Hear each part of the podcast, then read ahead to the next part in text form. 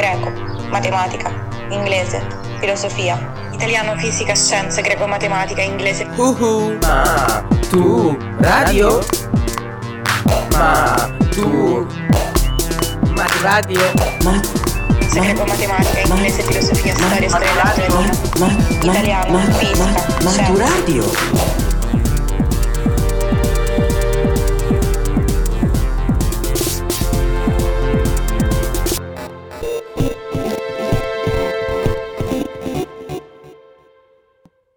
Podcast di italiano per l'esame di maturità, letto da Fabrizio Gifuni, Giacomo Leopardi. C'è un poeta di cui molti già alle elementari si innamorano oppure che da subito detestano. Giacomo Leopardi. Leopardi è un poeta che ci coinvolge o ci sconvolge perché è come se arrivasse con le sue parole a metterci a nudo. Nei suoi versi vediamo l'essere umano senza filtri, senza facili consolazioni, senza sentimentalismi. Sentiamo come lui stesso si presenta.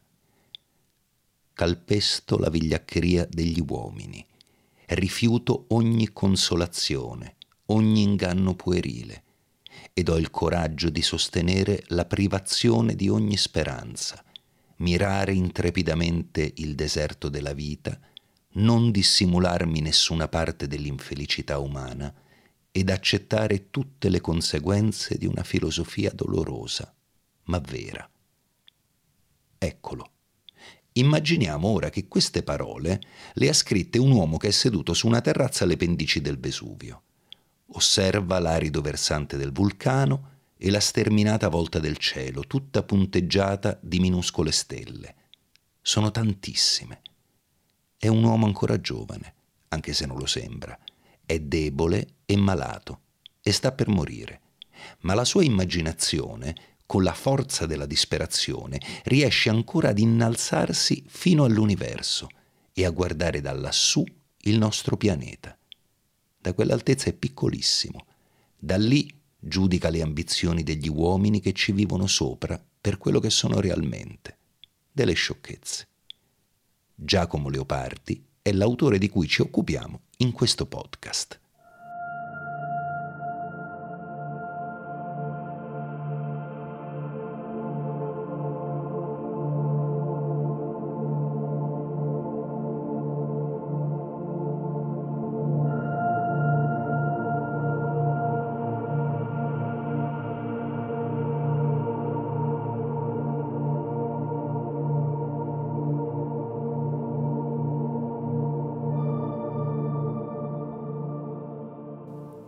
Giacomo Leopardi nasce nel 1798 a Recanati, nove anni dopo la Rivoluzione francese.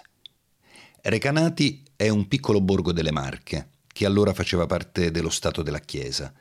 La modernità sembra non essere passata di qua. Le rivoluzioni culturali si stanno facendo altrove, a Milano, a Firenze, non qui. A Recanati sembra che non sia arrivato nemmeno l'illuminismo, perché c'è un'idea di cultura arretrata, vecchia come la muffa sui libri delle biblioteche, fatta di erudizione e di accumulo di nozioni. Leopardi nasce in questo ambiente provinciale soffocante. Fin da giovanissimo comincia a starci stretto e la sua intelligenza e curiosità formidabili non lo aiutano. I Leopardi sono una famiglia nobile. Il papà di Giacomo, Monaldo, è conte. È una nobiltà terriera decaduta. Sono benestanti, ma non più così tanto anche se pur sempre di nobiltà si parla e Giacomo e i suoi fratelli ricevono la migliore istruzione possibile. Ma il giovane Leopardi brucia le tappe. Quando è ancora un ragazzino di soli dieci anni, oggi frequenterebbe le medie, i suoi maestri si rendono conto che non hanno più nulla da insegnargli. Sa il greco, il latino, è bravissimo in qualunque materia. Continua da solo. Leopardi legge tutti i libri. La biblioteca del padre è una delle più fornite biblioteche che si potessero avere a suo tempo. Ancora oggi, se visitate Villa Leopardi a Recanati, rimarrete incantati dalla bellezza della biblioteca Leopardi. La sensibilità di Giacomo Leopardi è così diversa dall'ambiente che lo circonda che piuttosto che averci a che fare preferisce chiudersi nello studio. Sono questi gli anni che Leopardi stesso poi definirà con una formula rimasta proverbiale, sette anni di studio matto e disperatissimo, dal 1809 al 1816. Sette anni, tutta l'adolescenza, l'età più bella della vita, trascorsa curvo sui libri. Pensate che a 15 anni scrive il suo primo saggio, lo chiama Storia dell'astronomia, un argomento che lo affascina tantissimo. Il suo paese, Recanati, sembra a Leopardi un luogo così stretto. La sua anima è cresciuta troppo e ha bisogno di spazi enormi. Il padre Monaldo, invece, in quel mondo ci sguazza come fosse il suo stagno e vorrebbe che fosse così anche per Giacomo. Gli vuole un bene dell'anima, ci mancherebbe, apprezza il grande talento del figlio, ne fa un vanto presso la società che conta, ma non capisce quanto Giacomo sia già lontano da lui. Vorrebbe fare di lui un uomo di chiesa costringerlo nella gabbia di quella società provinciale, renderlo una mummia tra le mummie, ma le passioni del figlio sono troppo forti. Nell'anima di Giacomo Leopardi comincia a farsi sentire un bisogno di grandezza. La sua voglia di evadere da quell'ambiente così povero di stimoli diventa ogni giorno più insopportabile. Ha letto così tanto, ma ha letto soprattutto saggi di linguistica, di scienze, di religione. Il problema è che adesso comincia a leggere i poeti. E che poeti? Omero, Virgilio, Dante degli antichi, Alfieri, Foscolo dei moderni, mica gente qualunque. E i poeti, si sa, mettono strane idee in testa. Deve scrivere anche lui, deve riversare questo bisogno di grandezza nella poesia. È il 1817. Più tardi Leopardi definirà questo l'anno della conversione letteraria si è accesa una luce e non si spegnerà più, nemmeno nei momenti più bui della sua vita. Tutto quello studio, quei libri letti, tutti quegli anni passati a sgobbare, adesso cominciano a dare i loro frutti. Scrive tantissimi appunti. Sono riflessioni sulla lingua, sulla società, sulla politica, sulla poesia, ma anche riflessioni più intime sulla sua sensibilità e il suo modo di vedere il mondo. Tutti questi appunti Leopardi li raccoglie in un quaderno a cui più in là darà il nome con cui lo conosciamo oggi, lo zibaldone di pensieri, che significa mescolanza di cose diverse tra loro come gli appunti che Leopardi ci sta mettendo dentro. Quest'opera è l'impalcatura che regge tutto il cantiere del pensiero di Leopardi, tutto ciò che scriverà da questo momento in poi è importante perché ci consente di analizzare in profondità lo sviluppo e la maturazione del suo percorso intellettuale. Quindi siamo nel 1817. Vi ricordate cosa era successo l'anno prima? C'era stato un grande trambusto nella scena letteraria italiana perché una certa Madame de Staël, scritto De staccato Stael con la dieresi, i due puntini sulla E, una donna francese appassionata di letteratura aveva pubblicato un articolo in cui accusava gli scrittori italiani di essere troppo legati alla tradizione classica, di essere rimasti per troppo tempo legati al culto dello stile degli scrittori greci e latini, con il risultato di aver perduto le rivoluzioni culturali degli altri grandi paesi europei. La letteratura italiana, secondo Madame de Stael, è prevalentemente classicista è vecchia e non può parlare del mondo moderno. Cosa devono fare allora? Leggere gli scrittori, soprattutto quelli romantici, e tradurli. Nella scena culturale italiana succede un putiferio. I classicisti insorgono e difendono l'identità della cultura italiana, che pesca a piene mani dal classicismo. I romantici italiani invece dicono che De Stael ha ragione e che è arrivato il momento di svecchiare la cultura e la lingua italiana. E Leopardi? Leopardi assume la posizione più originale di tutti. Dice una cosa che è insieme classica e romantica, perché i grandi scrittori non hanno confini e non sopportano di essere chiusi in scuole di pensiero. Prendono tutto ciò che è da prendere e lo fanno diventare il loro pensiero. E Leopardi fa così. Prende il classicismo e il romanticismo e li fa diventare pensiero leopardiano. Nel 1818 a 20 anni quindi, Leopardi scrive un discorso di un italiano intorno alla poesia romantica. In questo discorso dice che il vero classicismo non si deve limitare al recupero di una forma e di uno stile classicheggianti, ma deve recuperare la grande capacità dei poeti antichi di immaginare. Ma la poesia fantastica, di immaginazione, era proprio quella che volevano fare i romantici in un certo senso è una difesa del classicismo, ma da un punto di vista romantico. Leopardi non pubblica questo discorso, ma in quello stesso anno, il 1818, pubblica due poesie che si chiamano All'Italia e Sopra il monumento di Dante che si preparava in Firenze, in cui dice in poesia più o meno le stesse cose che aveva detto nel discorso di un italiano, e lo fa attraverso dei versi, attraverso lo stile della poesia e i contenuti della poesia.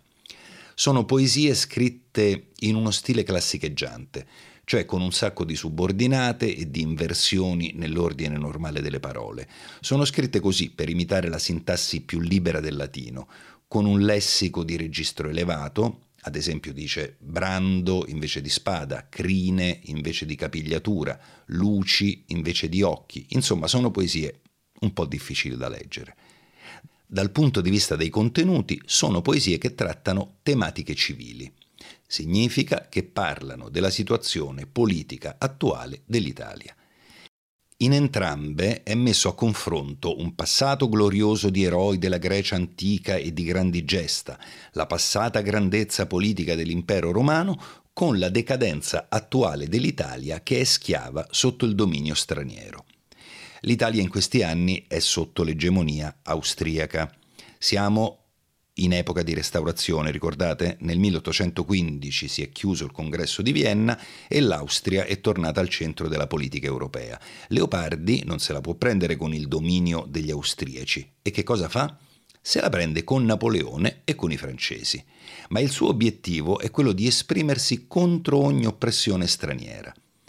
Insieme a queste tematiche, che sono tipiche della poesia classica, però Leopardi ci mette anche un desiderio individuale di eroismo, di compiere grandi imprese, di mettere il proprio io in contrasto con la corruzione della classe politica del suo tempo, che fa non nulla per riscattare il destino dell'Italia. Leopardi dice, se nessuno vuole combattere, lo farò io, datemi le armi. Questo invece è un atteggiamento tipico della poesia romantica e viene definito titanismo, questo termine viene dalla mitologia greca. I titani erano dei giganti che si erano ribellati a Zeus. Il romanticismo lo riprende per definire l'atteggiamento di ribellione a un potere oppressivo. Il ragazzo Giacomo è cresciuto. Si è formato un suo pensiero che è lontano anni luce dall'ideologia conservatrice e cattolica del padre Monaldo, infatti l'anno dopo prova a scappare di casa, senza riuscirci. Dovrà aspettare ancora un po' prima di lasciare Recanati. Intanto, con questi componimenti, è appena iniziata la straordinaria avventura della sua poesia. Questo genere di poesia civile la continua a scrivere per altri quattro anni, fino al 1822. Ne scrive dieci in tutto di poesie con questo stile, tutte animate da una fortissima polemica contro l'età presente e attraversate dalla nostalgia nei confronti dell'epoca classica. Le raccoglie sotto il nome di canzoni. Ma non ha scritto solo questo nel frattempo, ha scritto anche un altro tipo di poesia, assai diversa da quella delle canzoni. Si tratta di componimenti più brevi, scritti in un linguaggio più semplice e più colloquiale, senza tutte quelle inversioni nell'ordine normale delle parole. Questi altri testi Leopardi li raccoglie sotto il nome di idilli. In greco idillio significa piccola immagine e con questo termine nella lirica greca si indicavano i componimenti brevi. La poesia alessandrina, la poesia di età ellenistica, ha prodotto molti idilli. Potete ascoltare i podcast dedicati a Teocrito e Callimaco, per esempio. Anche per quanto riguarda la metrica, gli idilli sono distanti dalle canzoni, perché sono scritti in endecasillabi sciolti, cioè in versi di undici sillabe non legati tra loro da rime.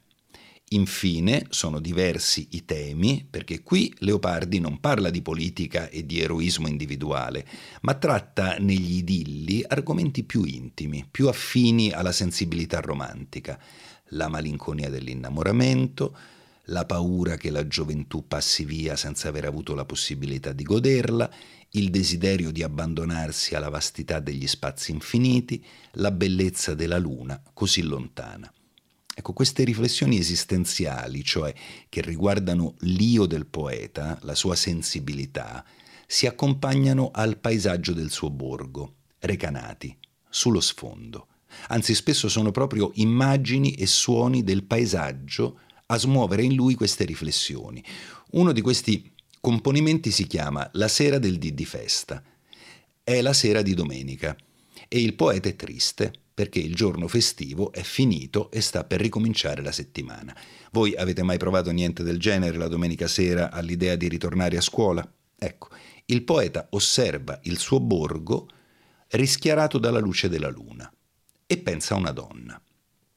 Forse l'ha vista durante il giorno, forse la sta solo immaginando, non importa. In mezzo a tutte quelle case, nel grande silenzio della sera, lui si sente solo e diverso dagli altri. Ma perché deve sentire in maniera così intensa questa tristezza per il giorno che è passato? Stanno tutti dormendo, non c'è un'anima in giro, anzi no, si sente qualcosa. Qualcuno sta fischiettando per la strada e qui succede qualcosa. Questo suono gli smuove qualcosa dentro. È un meccanismo ricorrente in questi testi. Un suono o un'immagine mettono in moto la macchina del pensiero. Adesso lui non pensa più al giorno festivo passato, ma a un trascorrere del tempo più vasto, che travolge nel suo passaggio i secoli e le civiltà e non lascia nulla dietro di sé.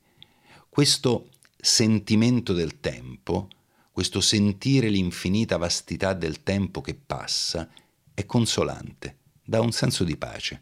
Perché? Per quale motivo? Leopardi ce lo spiega meglio in un altro idillio. Questo lo conoscete già, l'avete letto, forse lo avete sentito recitare, forse avete sentito solo qualche verso, si chiama L'infinito. È un componimento scritto nel 1819 ed è una delle poesie più famose e più belle della letteratura italiana. Vabbè, ascoltiamolo insieme.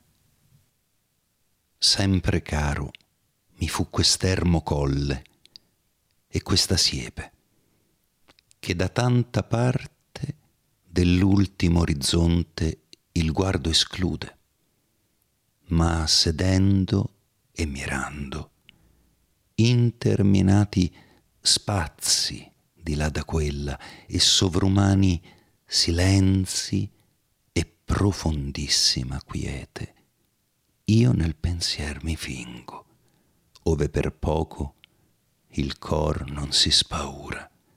E come il vento odo stormir tra queste piante, io quello infinito silenzio a questa voce vo comparando e mi sovvien l'eterno e le morte stagioni e la presente e viva e il suon di lei. Così tra questa immensità s'annega il pensier mio e il naufragar m'è dolce in questo mare. Allora, di cosa parla questo infinito? Non è un testo complesso, ma analizziamolo insieme. C'è un colle, poco lontano dalla casa del poeta, è un luogo selvatico e solitario e Leopardi ci va spesso per stare un po' da solo e immergersi nei suoi pensieri. Guarda davanti a sé ma non riesce a vedere granché, perché il suo sguardo è interrotto da una siepe. Questa siepe può fermare il suo sguardo, ma non può fermare la sua immaginazione, che la scavalca. E cosa vede? Spazi enormi, impossibili da delimitare, interminati, li definisce Leopardi, privi di confini, spazi avvolti in un silenzio profondissimo, come non è dato di sentirlo in nessun luogo sulla faccia della terra, tant'è che Leopardi questi silenzi li definisce sovrumani, al di là dell'umano, del terreno. C'è un'interferenza a un certo punto, un suono lo richiama su questa terra, su questo colle, ai rumori di questo mondo, appena in tempo perché tutta questa immensità lo stava spaventando. Si tratta del vento che soffia tra i rami degli alberi. È un attimo, poi precipita di nuovo nell'immensità, ma questa volta Leopardi è pronto a perdercisi e noi insieme a lui. Ci perdiamo, ci smarriamo. Leopardi parla di naufragio e lo dice dolce perché, superato lo stupore e la paura, non c'è niente di più bello che abbandonarsi al potere dell'immaginazione. Leopardi, nello Zibaldone, ricordate, è il volume che raccoglie gli appunti e le riflessioni di Leopardi, il laboratorio del suo pensiero, parla più volte di questo potere dell'immaginazione. Dice che ci dà il dono di vedere e sentire il mondo e i suoi oggetti come sdoppiati, come sotto l'effetto di una sbornia, ma da sobri e senza mal di testa. Dice, io vedo un prato, un campanile, con gli occhi, sento un cinguettio o una campana con gli orecchi, ma con l'immaginazione vedrò un altro prato, un altro campanile, sentirò altri suoni. Queste seconde immagini, quelle che si formano nella nostra mente, sono quelle che contano per Leopardi. Io posso fermarmi a vedere le cose per come sono, dice Leopardi, per come le vedono tutti, o posso decidere di riempirle con la mia immaginazione, di farle vivere e risuonare dentro di me con voci e immagini che sono solo miei. Con il potere dell'immaginazione io posso aprire il mondo e trasformarlo Posso fare in modo che ciò che vedo non debba essere una volta per tutte ciò che ho visto, ma possa essere altro, così tanto altro che non riesco nemmeno a definirlo. Queste immagini che io ho nella mia testa, infatti, non hanno limiti e confini. Non saprei dire dove iniziano e finiscono. Sono vaghe e indefinite. Sono infinite. E anche i ricordi. Quanto più sono lontani nel tempo, tanto più sono vaghi e indefiniti nella nostra mente. Com'è bello ricordare i tempi della fanciullezza. Queste immagini che non riesco bene a definire sono belle, mi fanno stare bene. Ecco una cosa che bisogna tenere a mente. Il bello per Leopardi è vago e indefinito. Per questo naufragarci è dolce. Lui questo cerca di dirlo negli idilli. Gli idilli sono pieni di ricordi, di immagini vaghe, di spazi vasti, privi di confine, attraverso cui cerca di comunicarci questa idea di bellezza. Ma perché il bello è vago e indefinito? Sempre nello Zibaldone, Leopardi scrive alcune riflessioni sulla felicità. Sempre nello Zibaldone, Leopardi scrive alcune riflessioni sulla felicità. Comincia col dire una cosa banale, in realtà. L'uomo ha dentro di sé il bisogno di sentirsi felice. E chi può dire che non sia così? Ce l'ha fin dalla nascita questo bisogno e nella vita cerca in tutti i modi di soddisfarlo. C'è un problema però. Questo bisogno è infinito, non ha limiti e quindi non può essere colmato tutti i piaceri, tutte le occasioni in cui posso provare il bisogno di essere felice hanno un punto di inizio e un punto di fine. Sono limitati. E guardate che Leopardi non parla di piaceri ultraterreni, mistici, trascendenti. Leopardi ha una formazione illuminista. Il piacere deve essere provato con i sensi. Il tatto, il gusto, la vista, per questo è limitato. Non esistono altri tipi di piacere. Quindi, ricapitolando, il bisogno di piacere con cui nasce l'uomo è infinito, ma i modi che ha per saziarlo sono finiti. Quindi l'uomo è destinato a essere una creatura insoddisfatta. È un bel problema questo. Queste riflessioni sulla natura del piacere prendono il nome di teoria del piacere. Per Leopardi però non tutto è perduto. C'è il potere dell'immaginazione la natura è stata una madre benevola perché ci ha dato questa enorme capacità. Possiamo immaginare che le cose siano diverse da come sono, possiamo illuderci e riempirci la testa di immagini vaghe e indefinite, come il nostro bisogno di essere felici. Era quello che facevano gli antichi. Leopardi ce l'aveva detto nel suo discorso sulla poesia romantica, ricordate? Gli antichi, questi fanciulli dell'umanità, erano pieni di immaginazione. Con l'immaginazione, per esempio, spiegavano i fenomeni naturali. Quelle storie noi oggi le chiamiamo miti. Gli antichi erano più vicini alla natura. più capaci di illudersi, di compiere grandi azioni eroiche. Insomma, erano più felici di noi moderni, dice Leopardi. Noi moderni siamo schiavi del progresso. La nostra civiltà vuole che tutto sia chiuso da limiti precisi, vuole il dato, il dato scientifico, il dato statistico, il dato oggettivo. La modernità vuole tutto quantificabile con i numeri, altro che immaginazione. Noi ormai non riusciamo più a fare ad allontanarci nemmeno di un passo dalla tirannia della ragione. Così facendo, dice Leopardi, abbiamo tolto la bellezza dal mondo. Ci siamo privati delle illusioni e abbiamo scoperto che cos'è veramente l'infelicità. Quindi gli antichi erano felici perché capaci di illudersi e i moderni sono infelici perché hanno spogliato il mondo delle sue illusioni, fissandolo alla sua manifestazione, la sua apparenza gretta e materiale. Nelle canzoni e negli idilli che Leopardi scrive dal 1818 al 1822 dice queste cose. Ricordatelo, è un ragazzo, ha tra i 20 e i 24 anni. Ma proprio nell'ultima canzone succede qualcosa che cozza un po' con questo sistema di pensiero. Questa poesia si chiama Ultimo canto di Saffo. Ascoltiamo qualche verso dell'ultima strofa. Morremo.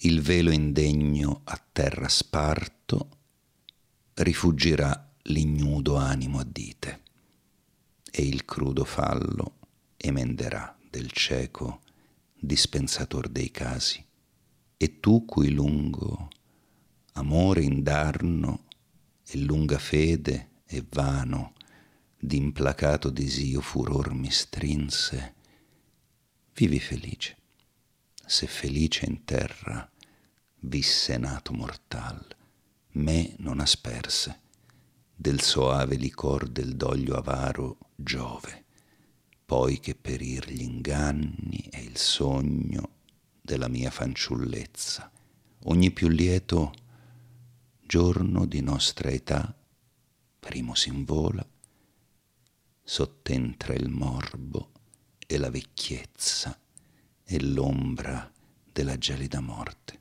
Ecco di tante sperate palme e dilettosi errori, il tartaro m'avanza e il prode ingegno han la tenaria diva e l'atra notte e la silente riva. Quanto raggelante dolore viene fuori da questi versi. Leopardi immagina che a parlare sia Saffo. Ma chi era questa Saffo che dà il titolo alla poesia? Saffo è una grande poetessa greca vissuta in epoca antica, tra il VII e il VI secolo a.C., innamorata di un giovane di nome Faone, ma non corrisposta, decide di gettarsi da un'aurupe di Leucade, una delle isole ioniche. Leopardi, come abbiamo ascoltato nei versi, si riconosce in lei, come lei ha amato e non è stato corrisposto, come lei ha una grande sensibilità che gli altri sembrano non apprezzare.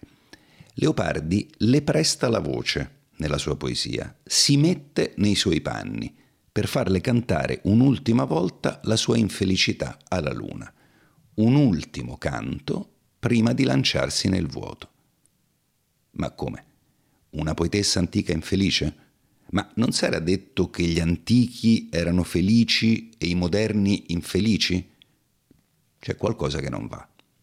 Leopardi sta cambiando idea non passa molto tempo che decide di mettere in discussione il suo sistema di pensiero. No, la natura non è una madre benevola, niente affatto, altro che illusioni, non l'aveva capito. Chi è che ha messo in noi questo desiderio di felicità che non può essere mai soddisfatto? La natura. Chi ci costringe a questa ricerca affannosa del piacere? La natura. Chi è che ci ha messa al mondo e non ci ha dato la possibilità di essere felici? Sempre lei, la natura. È una bella carognata questa, farci nascere col bisogno di essere felici e non darci i mezzi per soddisfarlo, dice Leopardi. E io che stavo lì a parlare di illusioni, ma quali illusioni? Non ci sono più illusioni. L'uomo è sempre infelice e la natura sempre malvagia, indifferente, addirittura ostile alla vita dell'uomo. Cadono le illusioni che riempivano il mondo di bellezza, svanisce il potere dell'immaginazione e quindi viene meno per Leopardi lo slancio eroico dei versi delle canzoni.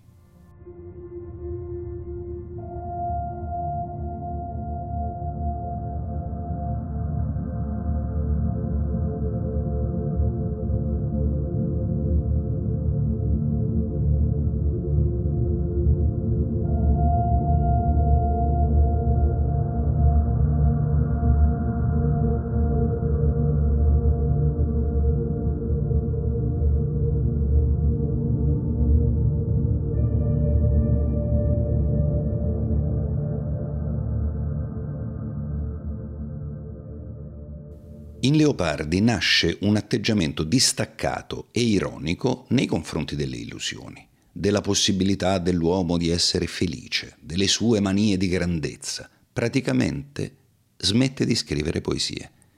Dal 1823 al 1827 ne scrive solo tre e in una di queste dice che di illusioni e di poesia non ne vuole proprio sapere. Come al solito questo lo sappiamo perché è tutto scritto nello zibaldone.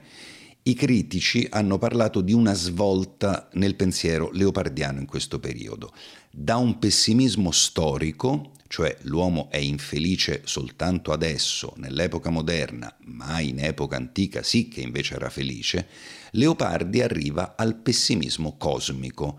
Non c'entra l'epoca storica, l'uomo è sempre stato infelice. Stiamo parlando di pensiero leopardiano, ma bisogna dire una cosa, se è vero che Leopardi è stato anche un pensatore, oltre che un poeta, se proprio bisogna chiamarlo filosofo, allora bisogna aggiungerci un aggettivo. Questo aggettivo è asistematico. Leopardi è un filosofo asistematico.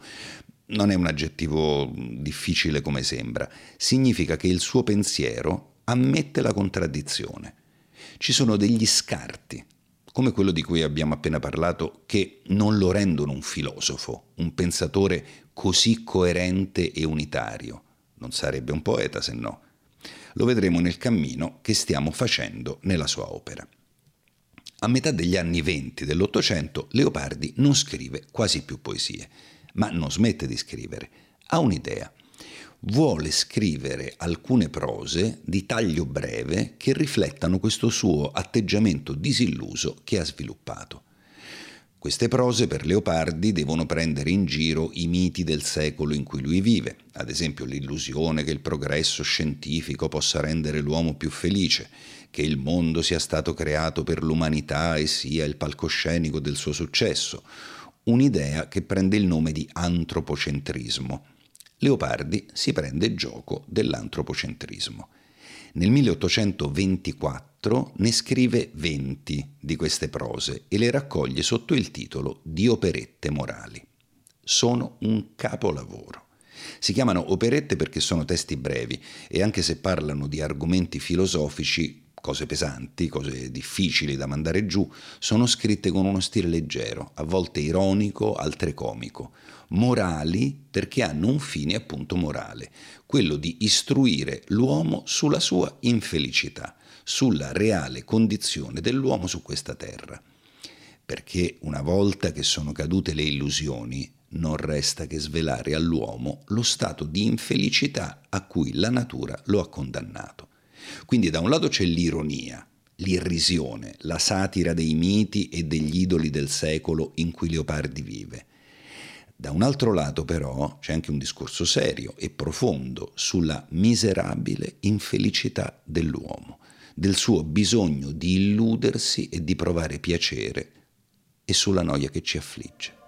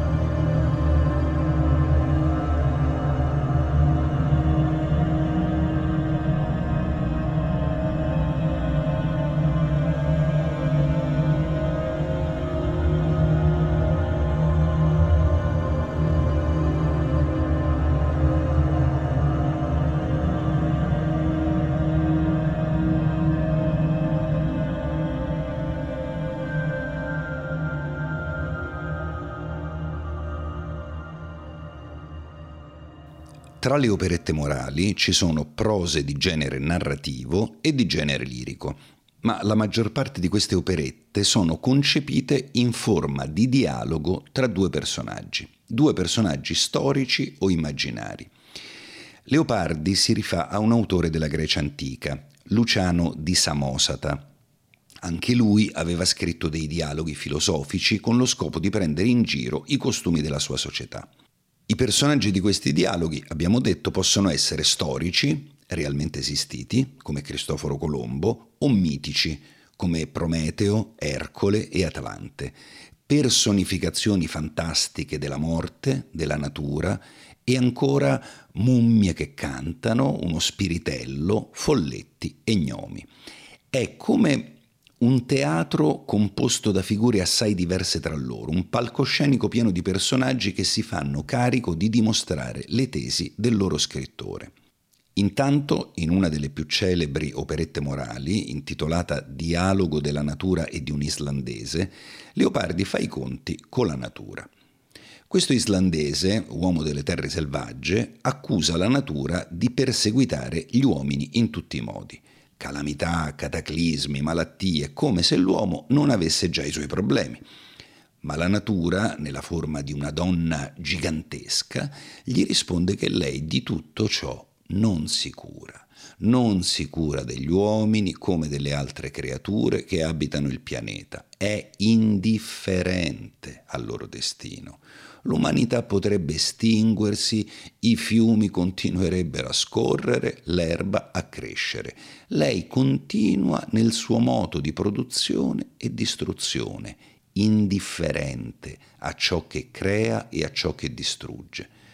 In questi dialoghi Leopardi dà pieno sfogo al suo atteggiamento materialista Significa che per lui conta solo la materia, conta solo la vita terrena, fatta di carne e ossa, sofferenza e fatica. Non c'è nessun riscatto della vita terrena nell'aldilà, perché non c'è nessun aldilà per Leopardi. Un bel risultato per uno che doveva diventare prete se dava retta a suo padre Monaldo. Un'altra operetta morale, il dialogo di Torquato Tasso e del suo genio familiare, è dedicato a uno dei poeti preferiti di Leopardi. Leopardi ha riempito le sue poesie con citazioni di Torquato Tasso e della sua Gerusalemme liberata. Ha dedicato a Tasso due strofe nella canzone che si intitola Ad Angelo Mai e ora Leopardi lo inserisce tra i personaggi delle operette. Tasso era stato rinchiuso per nove anni in una cella dell'ospedale di Sant'Anna per ordine del duca di Ferrara, Alfonso II d'Este, a causa degli squilibri psichici che aveva manifestato durante la scrittura della Gerusalemme liberata. In questa cella Leopardi immagina il dialogo tra il poeta e il suo genio familiare, uno spiritello immaginario che di tanto in tanto va a visitarlo. Di che cosa parlano? Di donne, naturalmente. Di Leonora, la donna amata da Tasso, che il genio promette di fargli rivedere in sogno, ma ancora più bella, perché immaginata come una presenza lontana. Parlano di questa felicità, che è sempre così lontana da chi la vuole provare, indietro nel ricordo, avanti nella speranza, ma mai che si riesca a goderne appieno nel presente. Parlano della noia, la maledetta noia che fiacca l'animo dell'uomo molto più di qualsiasi dolore, anzi il dolore è preferibile perché almeno quando si soffre non si deve sopportare il tremendo peso della noia. La felicità è anche il tema dell'operetta morale intitolata Dialogo di Federico Ruisch e delle sue mummie. Federico è uno scienziato che viene svegliato nel cuore della notte dal canto delle mummie che tiene imbalsamate nel suo studio. Gli prende quasi un colpo. Chi non si spaventerebbe a sentire delle mummie che cantano insieme nell'altra stanza della casa? Ma lo scienziato si fa coraggio, mica capita tutti i giorni di poter parlare coi morti, e da loro scopre che la morte non è per niente un'esperienza dolorosa, anzi è un po' come addormentarsi, è un languore, ed è un languore bello, piacevole perché si affievoliscono i sensi e viene meno finalmente quell'assillo continuo di dover ricercare a tutti i costi un benessere irraggiungibile. L'infelicità dell'uomo è il tema che attraversa tutte le operette. Così deve essere. Lo scopo delle operette morali per Leopardi è educare a questa verità. È il motivo per cui ha smesso di scrivere poesia ma qualcosa di diverso ogni tanto fa capolino anche qui. Ci sono dei momenti un po' più lirici, in cui la prosa diventa quasi poesia, come alla fine dell'operetta che si intitola Dialogo di Cristoforo Colombo e di Pietro Gutierrez, quando il navigatore genovese descrive tutti i segnali del paesaggio che annunciano l'imminente arrivo in America e fanno rinascere in lui la speranza o, come nell'operetta dal titolo, Elogio degli uccelli, dedicata agli uccelli che hanno a disposizione ali per attraversare chilometri e chilometri di mondo e non si annoiano mai. Loro che hanno il dono del canto. È così bello sentirli cantare, pensa Leopardi, fanno venire voglia di imitarli, di pensare a una poesia che somigli a un canto. Sta succedendo di nuovo qualcosa e come sempre noi lo sappiamo perché Leopardi scrive tutto nello zibaldone.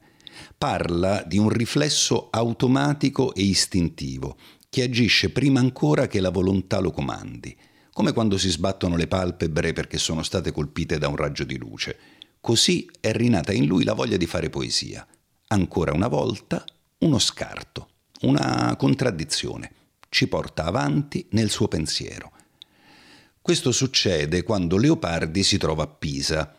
Lasciato il borgo soffocante di Recanati, in questi anni si è spostato parecchio. È stato a Milano, Bologna, Firenze e ora Pisa. Si è fatto un nome, ha frequentato gli ambienti letterari che contano, ma anche lì ha scoperto molta ipocrisia e conformismo.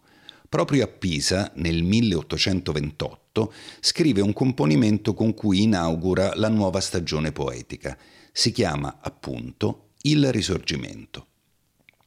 Questa stagione dura fino al 1830. In questi due anni, dal 1828 al 1830, Leopardi scrive le sue poesie più famose. Sono chiamate pisano-recanatesi perché sono scritte tra Pisa e Recanati, in cui Leopardi è costretto a tornare per problemi di salute ma la critica li ha anche chiamati grandi idilli, perché Leopardi recupera i temi e il linguaggio dei primi idilli, quelli scritti tra il 18 e il 22. Ricordate, Leopardi con un linguaggio semplice e quotidiano in quei testi parlava del suo animo, dei suoi sentimenti e della sua sensibilità. Anche qui fa lo stesso, solo che questi testi sono più lunghi dei precedenti. Ma c'è un'importante differenza. Sono passati un po' di anni dai primi idilli, di cose ne sono successe nel pensiero di Leopardi, mica può far finta di niente. Una su tutte. Ha scoperto quanto profonda e dolorosa è l'infelicità dell'uomo. Il passaggio dal pessimismo storico a quello cosmico. Leopardi non ritratta su questo. Ha capito però che c'è spazio per l'illusione anche dopo la filosofia delle operette, solo sarà un'illusione più amara e disincantata.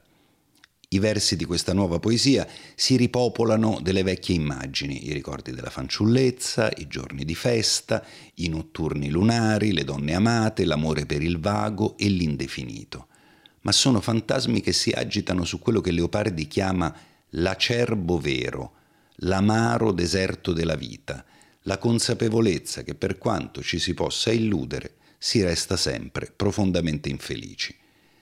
C'è un'altra importante differenza che riguarda lo stile. I primi idilli erano scritti in versi sciolti, ricordate? Per questi invece Leopardi si inventa uno schema metrico nuovo che infatti prende il nome da lui, la canzone libera leopardiana.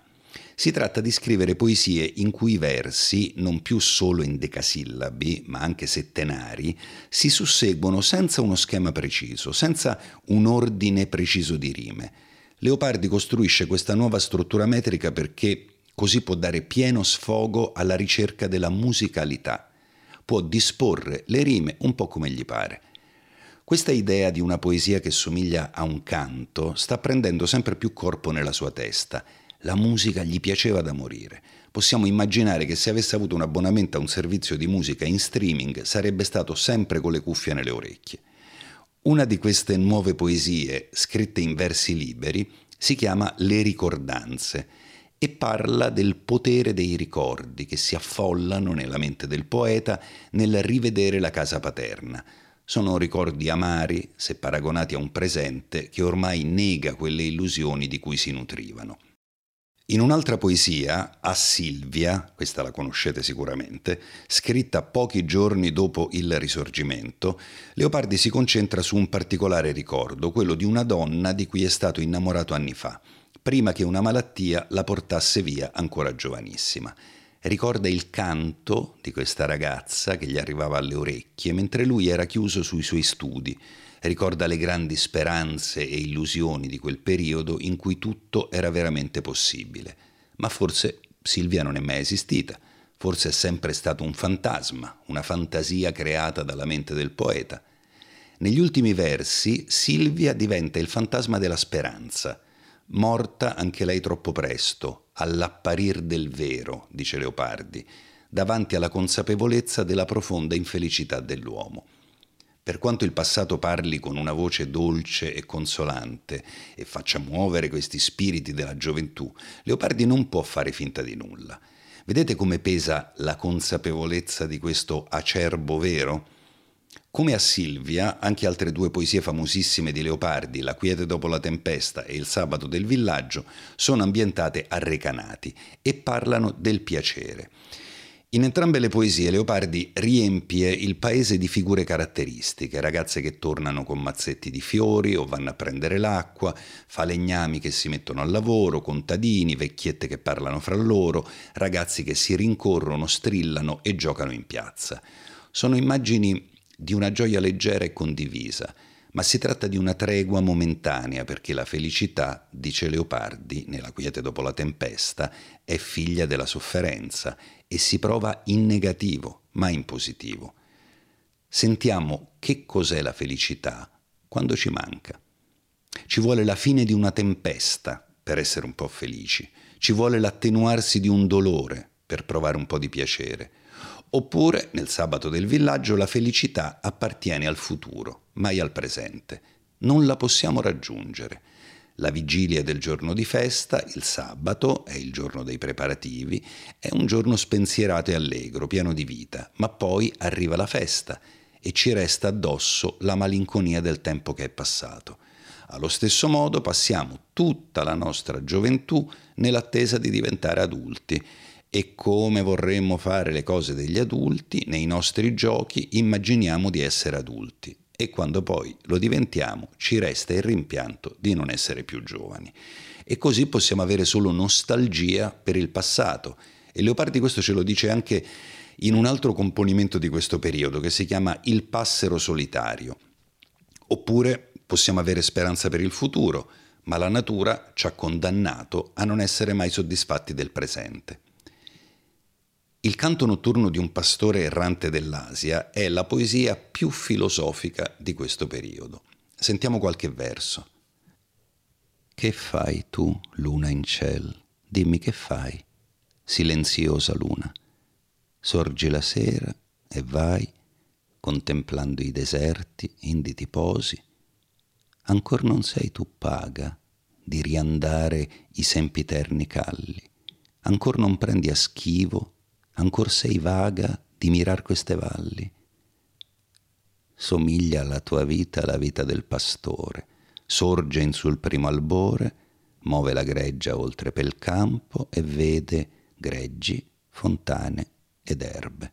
Poi stanco si riposa in sulla sera, altro mai non ispera. Dimmi, o luna, a che vale al pastor la sua vita, la vostra vita a voi? Dimmi ove tende questo vagar mio breve, il tuo corso immortale. Allora c'è questo pastore che dalla mattina alla sera è sempre in giro con il suo gregge. Fa una vita da nomade, sempre su e giù per le valli a guardare il cielo farsi chiaro e farsi scuro e la luna sorgere giorno dopo giorno e illuminare le valli. Sono proprio simili questi due, il pastore e la luna, soli in cielo e in terra e sempre in movimento. E allora, pensa il pastore, perché non rivolgergli qualche domanda? Ma non sono domande da poco, magari è un uomo semplice, ma non è uno sprovveduto. Chi sono io? Che ci faccio qui? Perché conduco questa vita sempre avanti e indietro? E ancora gli chiede della noia. Il mio gregge può riposare in tranquillità, ma se io mi fermo mi assale questa maledetta noia e così va avanti la vita, tra momenti di noia e momenti di sofferenza, fino alla morte. E allora vale la pena viverla? E tu, Luna, a che servi tu? A che serve il movimento di tutti i pianeti? Ora, chi di noi sa rispondere a queste domande? Nessuno, nemmeno la Luna. E il pastore si trova costretto a pensare che se non si può essere felici, forse sarebbe meglio non nascere. Certo, a poter scegliere. Si chiude questa fase della poesia di Leopardi, che abbiamo chiamato Pisano Recanatese, 1828-1830, e che ci ha regalato tra le poesie più belle della letteratura italiana. Leopardi sembra dirci che è veramente orribile questo vero, questa infelicità, se così stanno le cose. Eppure sembra che Leopardi ci stia dicendo anche qualcosa di più, che a questa infelicità non bisogna proprio rassegnarsi. Non lo dice in maniera diretta, dice sì, è vero, le cose stanno proprio così, ma io proprio non riesco a smettere di illudermi nonostante tutto. Il vero da una parte e le illusioni dall'altra. La sua poesia vive sempre in questo contrasto.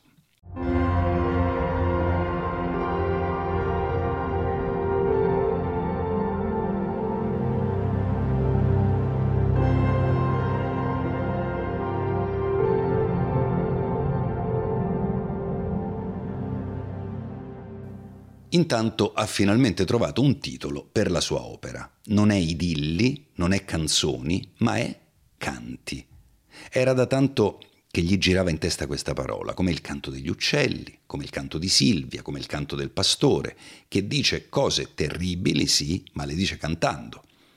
Sotto questo titolo raccoglie tutte le poesie che ha scritto finora e sono poesie molto diverse fra loro, legate a momenti diversi della sua riflessione, ma che hanno in comune la musicalità e il lirismo. La musica è dolce e potente, è vaga e può consolare. Questo libro, I canti, Leopardi lo fa uscire nel 1831 è un libro di una maturità impressionante, forse il libro più importante della poesia moderna italiana. Leopardi lo pubblica a 33 anni e racconta in versi il cammino del suo pensiero. Leopardi lascia Recanati e torna a Firenze. Qui stringe amicizia con Antonio Ranieri, un giovane intellettuale napoletano, e nasce un legame fortissimo tra i due. A Firenze conosce anche una donna che si chiama Fanny Targioni Tozzetti è bellissima, è colta, è appassionata di letteratura, ce l'ha tutte. E Leopardi se ne innamora subito. E questa volta non è più un amore platonico, è un amore vero, vivido, fatto di persone reali, non più di proiezioni della mente. Tanto più intensa è la passione provata per questa donna, tanto più forte sarà la delusione nel non essere ricambiato. La storia di questo innamoramento per Fanny Targioni Tozzetti e della successiva disillusione Leopardi ce lo racconta in cinque componimenti che sono raccolti sotto il titolo di Ciclo di Aspasia.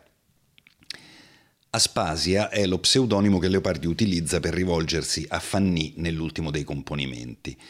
Aspasia è un nome falso per nascondere l'identità della donna, ma prima era stato il nome di una cortigiana, ossia di una prostituta, una donna di corte, ateniese. Non è proprio lusinghiero, diciamo, utilizzarlo come pseudonimo per una donna di cui si è innamorati, ma la poesia con cui si apre il ciclo, il pensiero dominante, ci presenta l'amore come possibile riscatto del senso della vita, come rinascita di una grande illusione. Ma è la poesia della delusione amorosa quella più interessante del ciclo. Si chiama A se stesso. È un testo molto breve La tradizione lirica ci ha abituato all'idea che nella poesia il poeta deve parlare in maniera appassionata del suo sentimento. Questa poesia è moderna perché parla dell'assenza di sentimento. Non c'è niente al mondo a cui valga la pena appassionarsi. La vita è uno sconfinato deserto di noia e dispiacere. L'unica consolazione è la morte. Leopardi questo lo scrive con uno stile secco, asciutto, opposto alla musicalità che aveva cercato nei canti pisano-recanatesi. È uno stile che nel diventare poesia sembra negare la possibilità della poesia. Ancora una volta una contraddizione, un contrasto. Decide di interrompere di nuovo la scrittura poetica? No, questa volta no. C'è ancora qualcosa per cui vale la pena lottare. C'è sempre qualcosa per cui vale la pena lottare. C'è un'ultima illusione. Il ciclo di Aspasia entra a far parte dei canti, ma nel frattempo Leopardi aveva scritto anche qualche altra operetta morale. In una di queste, intanto, il dialogo di Plotino e di Porfirio, due filosofi greci, Leopardi ha trovato la risposta a una delle domande che il pastore dell'Asia aveva posto alla Luna. Questa vita vale la pena viverla? La risposta è sì. In definitiva, vale la pena viverla. Ed ecco che Leopardi prende le distanze da uno dei temi più ricorrenti della letteratura romantica, il suicidio, l'estremo atto di volontà dell'eroe che si scontra con il mondo avverso. Di suicidi ce ne sono pure stati nella poesia di Leopardi. Uno l'abbiamo incontrato, ricordate? Saffo, la poetessa greca che si uccide per amore e sempre nelle canzoni, scritte tra il 1818 e il 22, c'era anche Bruto, l'assassinio di Giulio Cesare, sconfitto nella battaglia di Filippi da Ottaviano e Antonio, che nella poesia a lui dedicata, il Bruto minore, decide di uccidersi in nome dei valori repubblicani. La Repubblica ha ormai giorni contati, se ricordate un po' la storia romana. E anche nello Zibaldone più volte Leopardi aveva difeso il suicidio, morire per liberarsi dell'infelicità ma adesso ha cambiato idea. Un altro scarto. Perché l'infelicità è la condizione di tutti gli uomini. Chi si uccide, buon per lui, ha risolto i suoi problemi, ma ha aggravato l'infelicità degli altri che soffriranno ancora di più per l'assenza di una persona cara. Una volta presa coscienza della reale condizione dell'uomo, è da irresponsabili uccidersi si comincia a formare nella testa del poeta l'idea del sollievo al dolore dato dalla comunità, della compagnia umana stretta nel dolore. Un'altra operetta scritta in questo periodo è il dialogo di Tristano e di un amico. Tristano è uno che la pensa come Leopardi sull'infelicità degli uomini, ma a questo suo amico dice che ha cambiato idea, che ritratta tutto, che è d'accordo con l'ottimismo del secolo, L'Ottocento, lo ricordiamo, è anche il secolo del positivismo. Potete sentire un podcast dedicato. Tristano dice che per forza di cose il progredire della civiltà deve rendere l'uomo più felice, che il mondo è effettivamente il teatro della sua felicità. Questa ritrattazione che Leopardi mette in bocca a Tristano viene definita con un termine strano, palinodia. Viene dal greco, da palin, che è un avverbio che significa di nuovo, nuovamente e ode, che è un sostantivo che significa canto, cantare di nuovo. Tristano dice, avevo quest'idea che gli uomini sono infelici, ma ecco, ho cambiato idea, in realtà sono felici. Ma nelle parole di Tristano l'amico ci sente un po' di ironia, sembra quasi che stia fingendo, e in effetti è così. La sua ritrattazione, la sua palinodia era finta, era solo un modo di prendersi gioco dei miti di questo sventurato secolo e dell'amico che se ne fa portavoce. C'eravate cascati? Leopardi non ha nessuna intenzione di abbandonare la sua filosofia del vero, di rinunciare a predicare con forza e ostinazione l'infelicità dell'uomo denuncia le previsioni degli uomini del suo tempo su un futuro ottimistico per quello che sono, delle presuntuose stupidaggini. Ma c'è ancora un'ultima illusione che resiste. Nel 1833 si è trasferito a Napoli con Antonio Ranieri. Le sue condizioni di salute, sempre piuttosto precarie, si sono aggravate. Il vulcano, il Vesuvio, gli ispira la poesia conclusiva dei canti, la ginestra, il punto di arrivo del suo pensiero e l'ultimo testo di cui parleremo. L'arido versante del monte vulcanico, indurito dai flutti di lava, è un simbolo potente, il simbolo della condizione dell'uomo sulla terra, quella di cui Leopardi ha parlato più volte nei canti e nelle operette, una desolazione priva di ogni speranza. È la perfetta, spietata rappresentazione del vero. Eppure qualcosa, qualcosa ci cresce in questa terra arida e dura. È la ginestra che dà il titolo alla poesia, che colora col giallo dei suoi fiori la distesa di grigia pietra vulcanica e dai suoi cespugli sparge il suo odore tutt'intorno. La vita dell'uomo è un po' come questo fiore, abbandonato dalla natura all'infelicità, dalla nascita fino alla morte. Come questi cespugli saranno un giorno travolti dalla lava sterminatrice, così anche l'uomo sarà travolto dalla morte che lo attende alla fine del suo cammino. Che cos'è un fiore davanti all'immensa forza della montagna? Nulla, come l'uomo davanti all'inevitabilità del suo destino.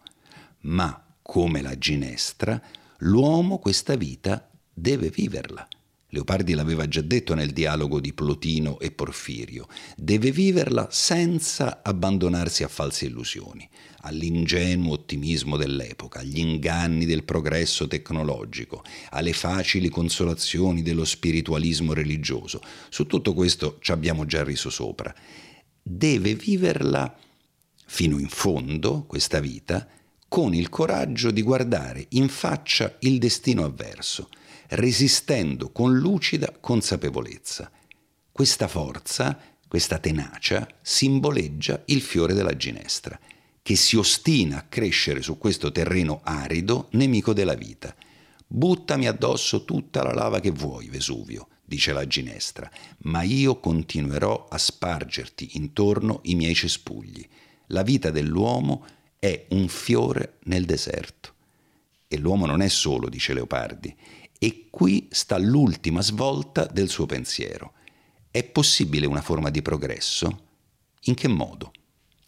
Se gli uomini davvero prendessero coscienza della loro tragica condizione, piuttosto che combattersi l'un l'altro come hanno sempre fatto e fanno, si unirebbero contro il nemico comune, la natura questa consapevolezza li spingerebbe non a sopraffarsi, ma ad aiutarsi, a sostenersi a vicenda, a costruire una società basata su una fraterna collaborazione, magari non felice, ma più giusta, e sarebbe una giustizia onesta, reale e umana. Questo è l'ultimo messaggio che ci lascia Leopardi prima di morire il 14 giugno 1837 a 39 anni. La luna, che ci ha accompagnato in questo percorso nel suo pensiero e nella sua poesia, è tramontata. Su Leopardi si è espresso più o meno in questi termini uno dei critici più importanti della nostra letteratura, Francesco De Sanctis. Per quanto si possa chiamarlo pessimista, per quanto sconsolante e impietoso il suo sguardo possa essere sulla nostra vita, dice, Leopardi non si arrende mai alla negatività del suo pensiero. C'è sempre un resto, qualcosa che rimane fuori, un'ultima illusione che ci fa desiderare il contrario di quello che dice. Se parla di fine della speranza, Leopardi ci fa sperare, più forte che mai, che non sia così. Se parla di infelicità, ci fa sentire più che mai attaccati al bisogno di felicità. C'è una potenza enorme che si sprigiona dall'urto delle contraddizioni attraverso cui si muove il suo pensiero. È questo che rende la sua poesia così moderna. È per questo che la sua voce ci parla in maniera così chiara attraverso i secoli che ci separano da lui. Leopardi non chiude, non chiude mai, mette sempre in discussione tutto e lo fa con grande onestà intellettuale. E che cos'è questo mettere in discussione se non sperare che le cose possano essere diverse da come sono. anche se ce lo dice negando la possibilità di sperare che saranno diverse, ma ce la lascia la speranza. Alla fine, dopo che leggiamo le poesie, le operette di Leopardi, persino il suo zibaldone, ci resta la speranza. Non possiamo dire che non è vero. La sua voce ci rimane dentro, non possiamo fare finta di non averla ascoltata. Continua a girare nella nostra testa come il suo pastore per le immense pianure dell'Asia e ci dice che un senso della vita non lo troveremo mai probabilmente ma vale la pena cercarlo. Maturadio è un progetto di podcast didattici per la maturità promosso dal Ministero dell'Istruzione con la collaborazione di Radio 3 e Treccani. Supervisione didattica a cura di Laudes, ideazione di Cristian Raimo. La sigla di Maturadio è di Teo Teardo,